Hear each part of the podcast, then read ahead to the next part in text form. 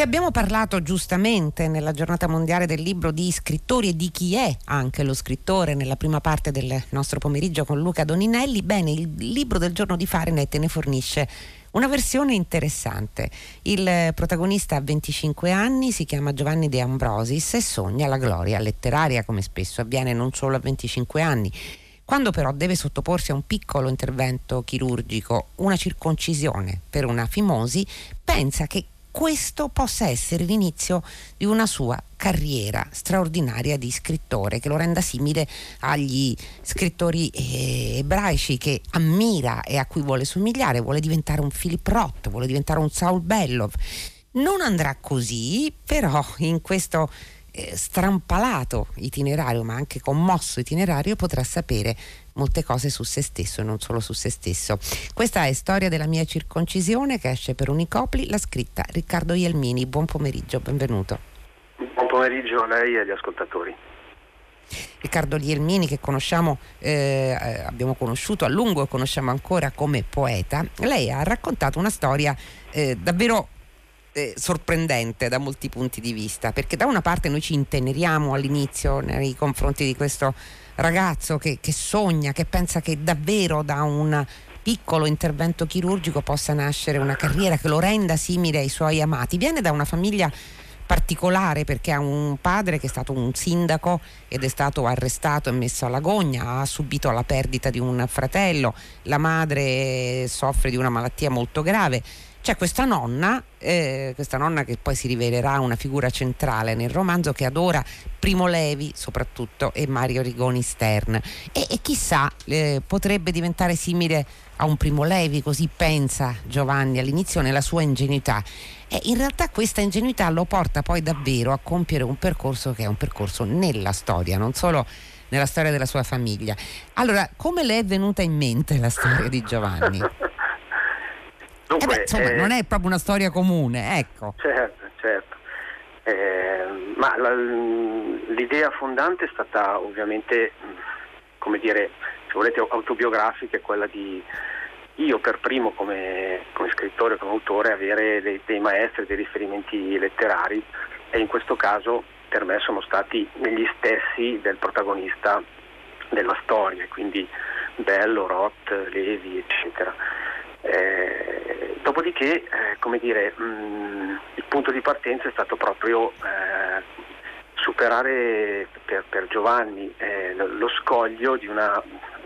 somiglianza che deve essere anzitutto fisica e che però in quel gesto fisico che è appunto la circoncisione eh, si nasconde un, un cambiamento eh, radicale, cioè un atto vero e proprio fondativo di, di, di, una personalità e di una storia che sta alle spalle di, dell'individuo, in questo caso gli scrittori che lui vuole eh, emulare. Dopodiché però nel momento in cui è nata questa idea eh, si, si, palesava davanti a me come, come autore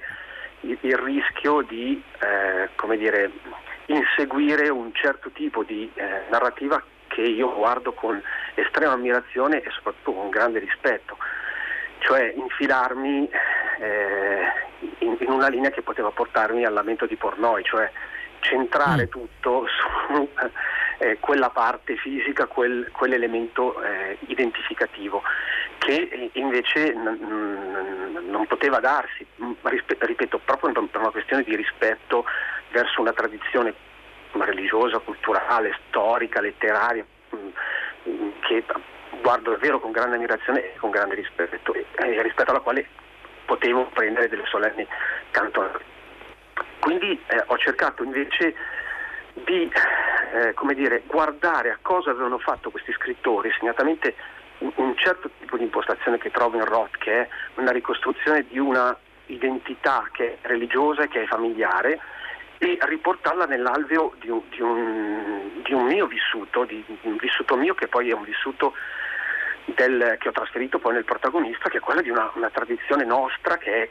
cristiana, cattolica, io direi più che cattolica addirittura ambrosiana, cioè del mondo del cattolicesimo eh, lombardo, milanese. Ecco, quindi ho provato a ricostruire, partendo da quello,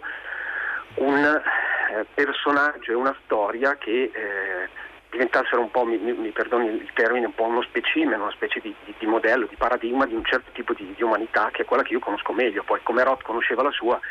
io conosco meglio la mia, il mio ambito. Dopodiché certo. eh, è chiaro che l'atto fondativo della circoncisione doveva avere un suo seguito ed è la scoperta poi finale no, del, di questo segreto di famiglia che eh, per 45 anni è rimasto nascosto e viene alla luce nell'anno santo mentre lui è in Israele, ecco, quindi un po' l'idea è stata un po' questa. Allora, senta, no, è interessante anche proprio il punto di partenza, sia eh, di Giovanni che suo poi in realtà. È come se eh, il diventare simile agli scrittori eh, che ammira, appunto eh, Roth, Bello, eh, passi per il corpo. Cioè una questione eh, laddove si immagina abitualmente che la letteratura sia eh, faccenda mentale e basta, e, e, invece no, è molto fisica eh, l'idea di letteratura in fondo che ha, che ha Giovanni e che sembra raccontare anche lei. Certo, ehm, e qui posso dirle due cose su questo. Sì. La prima mi ha, mi ha, sempre molto colpito in, in Roth ehm, la sua sofferenza fisica, cioè la manifestazione, mm. il racconto della sua sofferenza fisica, quando lo vediamo in quelle foto per cui è in piedi, seduto a scrivere in piedi perché ha questo mal di schiena che, lo, che poi ritorna anche in, in, nei suoi scritti. No? Quindi effettivamente eh, scrivere è, è, una fatica, non è una fatica solo intellettuale ma una fatica proprio fisica. Eh, e quindi sì, la letteratura nasce dal, dal corpo, da, dalla nostra corporeità. Dall'altro ehm, io appunto da, da, cattolico, e poi chiaramente questo si è trasferito molto in, in, in Giovanni De Ambrosis, c'è questa eh, idea di essere il proprio corpo, cioè in una lettura molto compiuta del cristianesimo non c'è questo famoso dualismo che, che molto spesso viene eh, raccontato de, dell'anima e del corpo, no? Eh? Io sono il mio corpo, cioè c'è un'identità molto forte nella corporeità, quindi la letteratura come espressione dell'individuo è espressione anche del corpo, in questo senso sicuramente.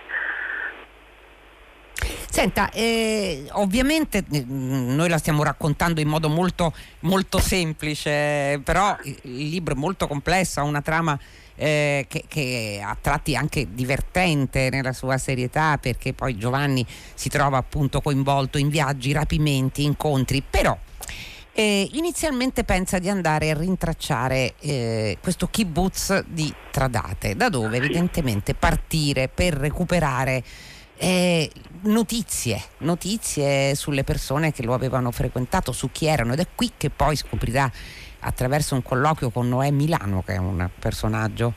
molto importante in questa narrazione è l'esistenza di una donna, una donna che si chiama Esther, sposata, lei crede al cugino Paolo, che è il cugino di famiglia per l'appunto, un membro della sua famiglia di cui si sono perse le tracce e decide di andarla a cercare. Però tutte le persone che incontra, eh, sia Noè Milano, sia gli altri, sia la stessa nonna all'inizio, beh, insomma lo strapazzano un po' il povero Giovanni, cioè cercano di eh, metterlo di fronte a quello che è il suo reale desiderio, cioè cercano di far capire che cosa stai cercando, stai lavorando per te, stai lavorando per ricreare una storia, cioè che cosa vuoi davvero? È come un po' una, una storia di, di, formazione in un certo senso anche quella che lei ha scritto.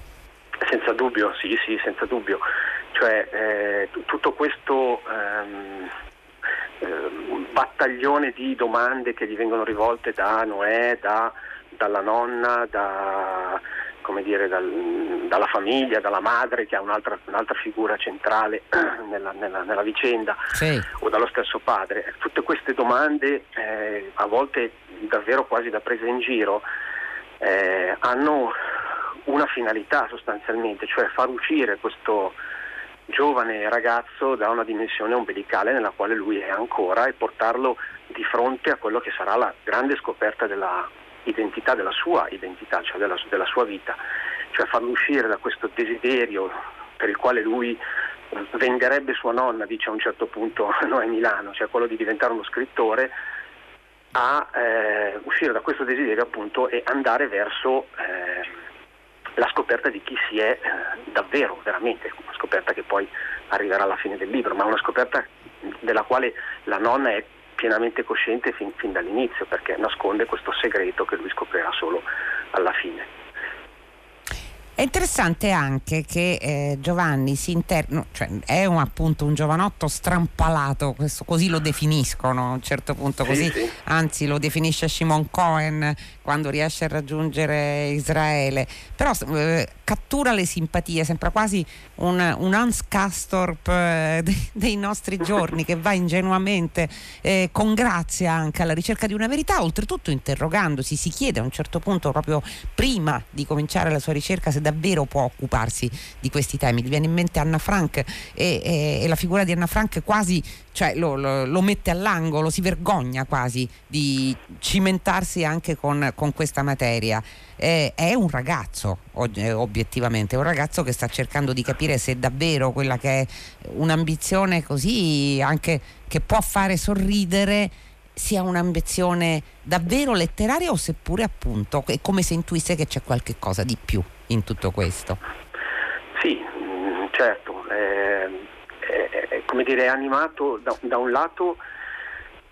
da questa emulazione verso i suoi maestri che può però diventare sterile e, e come dire, autocelebra- autocelebrativa. Eh, e dall'altro però si rende conto e, e, lo aveva scoperto in maniera forse non compiuta negli anni di scuola quando aveva incontrato questo professore di liceo che eh, mm. questo, questo, medico uh, suo amico, poeta, che gli avevano sostanzialmente suggerito che la, la, letteratura o nasce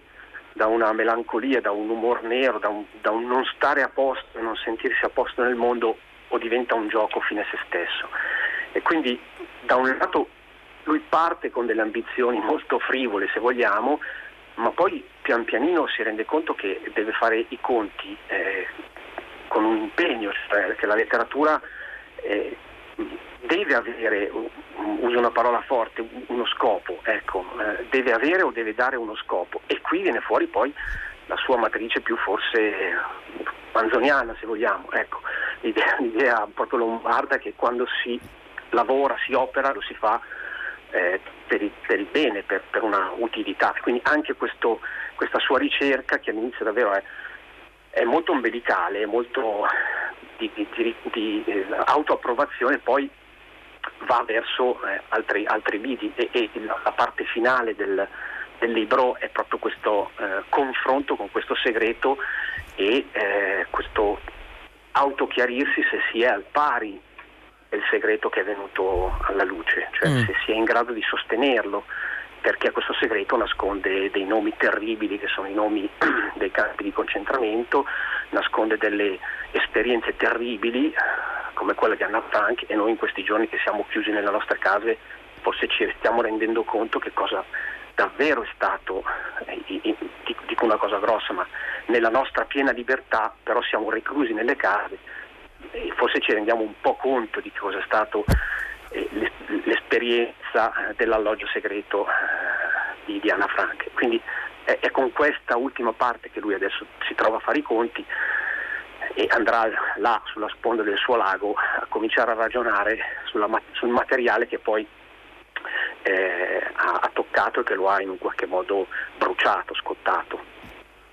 Senta Riccardo Ielmini, in tutto questo, prima di tutto questo, prima del ritirarsi nelle sponde del, del, suo lago c'è il viaggio in Israele. Il viaggio in Israele in compagnia di questa ragazza misteriosa, poi scopriremo ovviamente di chi si tratta e qual è il suo scopo, che si chiama Viviana, ma qui non lo diciamo naturalmente, eh, eh, arriva in Israele e, e si occupa anche a modo suo della questione palestinese senza capire assolutamente come muoversi. Ci arriva anche qui con eh, una totale trasparenza ma anche una totale impreparazione, cioè si trova in un mondo che non capisce, poi comincerà a capirlo ovviamente, però eh, anche a, non dico a caro prezzo perché in fondo la scampa sempre eh, Giovanni, viene sempre un po' protetto, tutelato, c'è sempre eh, qualcuno che appunto lo, lo tira fuori dai guai in un certo senso, ma anche questo affrontare un mondo che non ha mai, mai prima di quel momento avuto neanche forse l'interesse di comprendere fino in fondo. Sì, lo ha sempre visto. Mh, mm, con, io qui ho cercato di, di, dire, di, ritagliare su Giovanni un punto di vista che è, eh, credo, di molti di noi rispetto a quel mondo, cioè un punto di vista piuttosto lontano, piuttosto distaccato, eh, piuttosto a volte superficiale eh, e, e, e, autoassolvente, cioè nel senso che molto spesso noi ci, ci autoassolviamo rispetto a, a, quello che succede in, in Israele e, e, in quel mondo e riteniamo che mh, non sia un problema nostro e che, che, se la vedano tra di loro, insomma, ecco. E quindi lui arriva con questo bagaglio di, come dire, eh, idee più o meno strampalate, più o meno ricavate da mh, qualcosa leggiucchiato qua e là o qualcosa ascoltato qua e là nei, nei telegiornali. E, e, invece poi quando arriva in, in, quella realtà tocca con mano che è una realtà ben più complessa, ben più eh, difficile rispetto a quella che lui aveva immaginato. L'incontro con Simon Cohen, che è questa figura ovviamente immaginaria di una sorta di plenipotenziario del Ministero degli Interni, eh, lo metterà appunto questo incontro di fronte a, a questa complessità e, e anche lì eh, Simon Cohen si befferà di lui, lo metterà all'angolo più volte. Certo, senta, c'è, c'è, un punto, siamo verso la fine, verso un dialogo con Noè di cui ovviamente non riveliamo i contenuti, Riccardo Ielmini, dove però c'è un passo, eh, un passo che viene pronunciato da un altro dei personaggi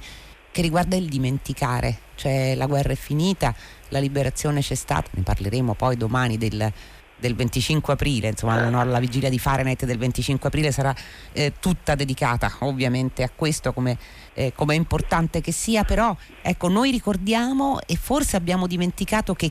almeno in quei primi mesi eh, di liberazione dai campi di concentramento chi vi era rinchiuso voleva solamente dimenticare. Sì, eh, qui come dire frutto di, delle letture che io affrontando il libro ho pian pianino incontrato di, eh, di chi all'indomani de, della liberazione, all'indomani della fine di, dell'orrore della seconda guerra mondiale ha, ha avuto atteggiamenti rispetto alla sua esperienza molto diversi. E quel, quel kibbutz eh, che c'è, c'è, stato davvero, eh, che ha avuto una, una sua storia, eh, è il luogo nel quale io ho immaginato l'incontro di, di, dire, di due atteggiamenti diversi rispetto all'orrore. Chi vuole assolutamente dimenticare e decide di partire per ricominciare da un'altra parte, chiudendo con qualcosa che è assolutamente eh, dire, non, non, non, non raccontabile, non pronunciabile, e chi invece non riesce a dimenticare o non vuole dimenticare eh, e poi c'è eh, chi invece prova a dimenticare e prima o poi eh, deve fare i conti eh, di nuovo con il ricordo che riemerge e riemerge con, con l'incontro di uno sprovveduto ragazzo che cerca una sua ipotetica strada di gloria letteraria. Senta, eh, c'è una, un, sempre in quest'ultima parte del libro, una parte che, dove lei anche cambia tono eh, da, da, scrittore evidentemente. C'è una cosa che dice no è una, una, cosa importante non tutti i libri finiscono bene. Cioè Giovanni si è messo in testa di, di scrivere un romanzo con l'idea forse di trovare un finale lieto ma così, così non è. Sì è, è, è, una,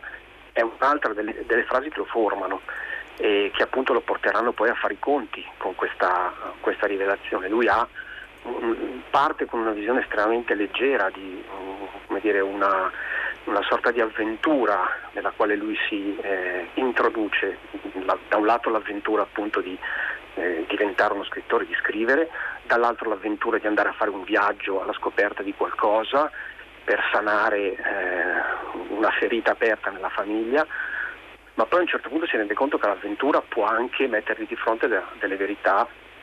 tragiche e che queste verità sono dati incontrovertibili rispetto ai quali la, la letteratura può fare non molto, però qualcosa può fare, mm. eh, può eh, come dire, testimoniare innanzitutto e può, eh, oserei quasi dire per, per, per citare un, un, poeta a me molto caro che è Scimussini, può addirittura riparare, può, può addirittura una, riparare. Una, può addirittura riparare, può portare a una riparazione. E, quindi, e questa è una frase bellissima, Riccardo Ielmini, per concludere questa giornata di Fahrenheit che celebra il libro. Ma, ma, ma, lei ce l'ha citata però. Grazie Riccardo Ielmini, storia della mia circoncisione, esce per Unicopri, libro del giorno di Fahrenheit nella giornata mondiale del libro. Grazie per essere stato con noi, davvero. Grazie. Allora, Fahrenheit si chiude ovviamente con i saluti della redazione Benedetta Annibali, Giosuè Calacciura, Michele De Mieri, Lea Gemmato, Clementina Palladini, Laura Zanacchi anche in regia, Susanna Tartaro che cura il programma, Simone D'Arrigo alla console. La linea va Paola De Angelis per 6 gradi. Ricordate che potete, dovete continuare a raccontarci in una riga il libro che amate perché Radio 3 continuerà a leggerli. Fahrenheit torna domani alle 15 su Radio 3 e fino a quel momento felice serata e viva i libri da Loredana Lipperini.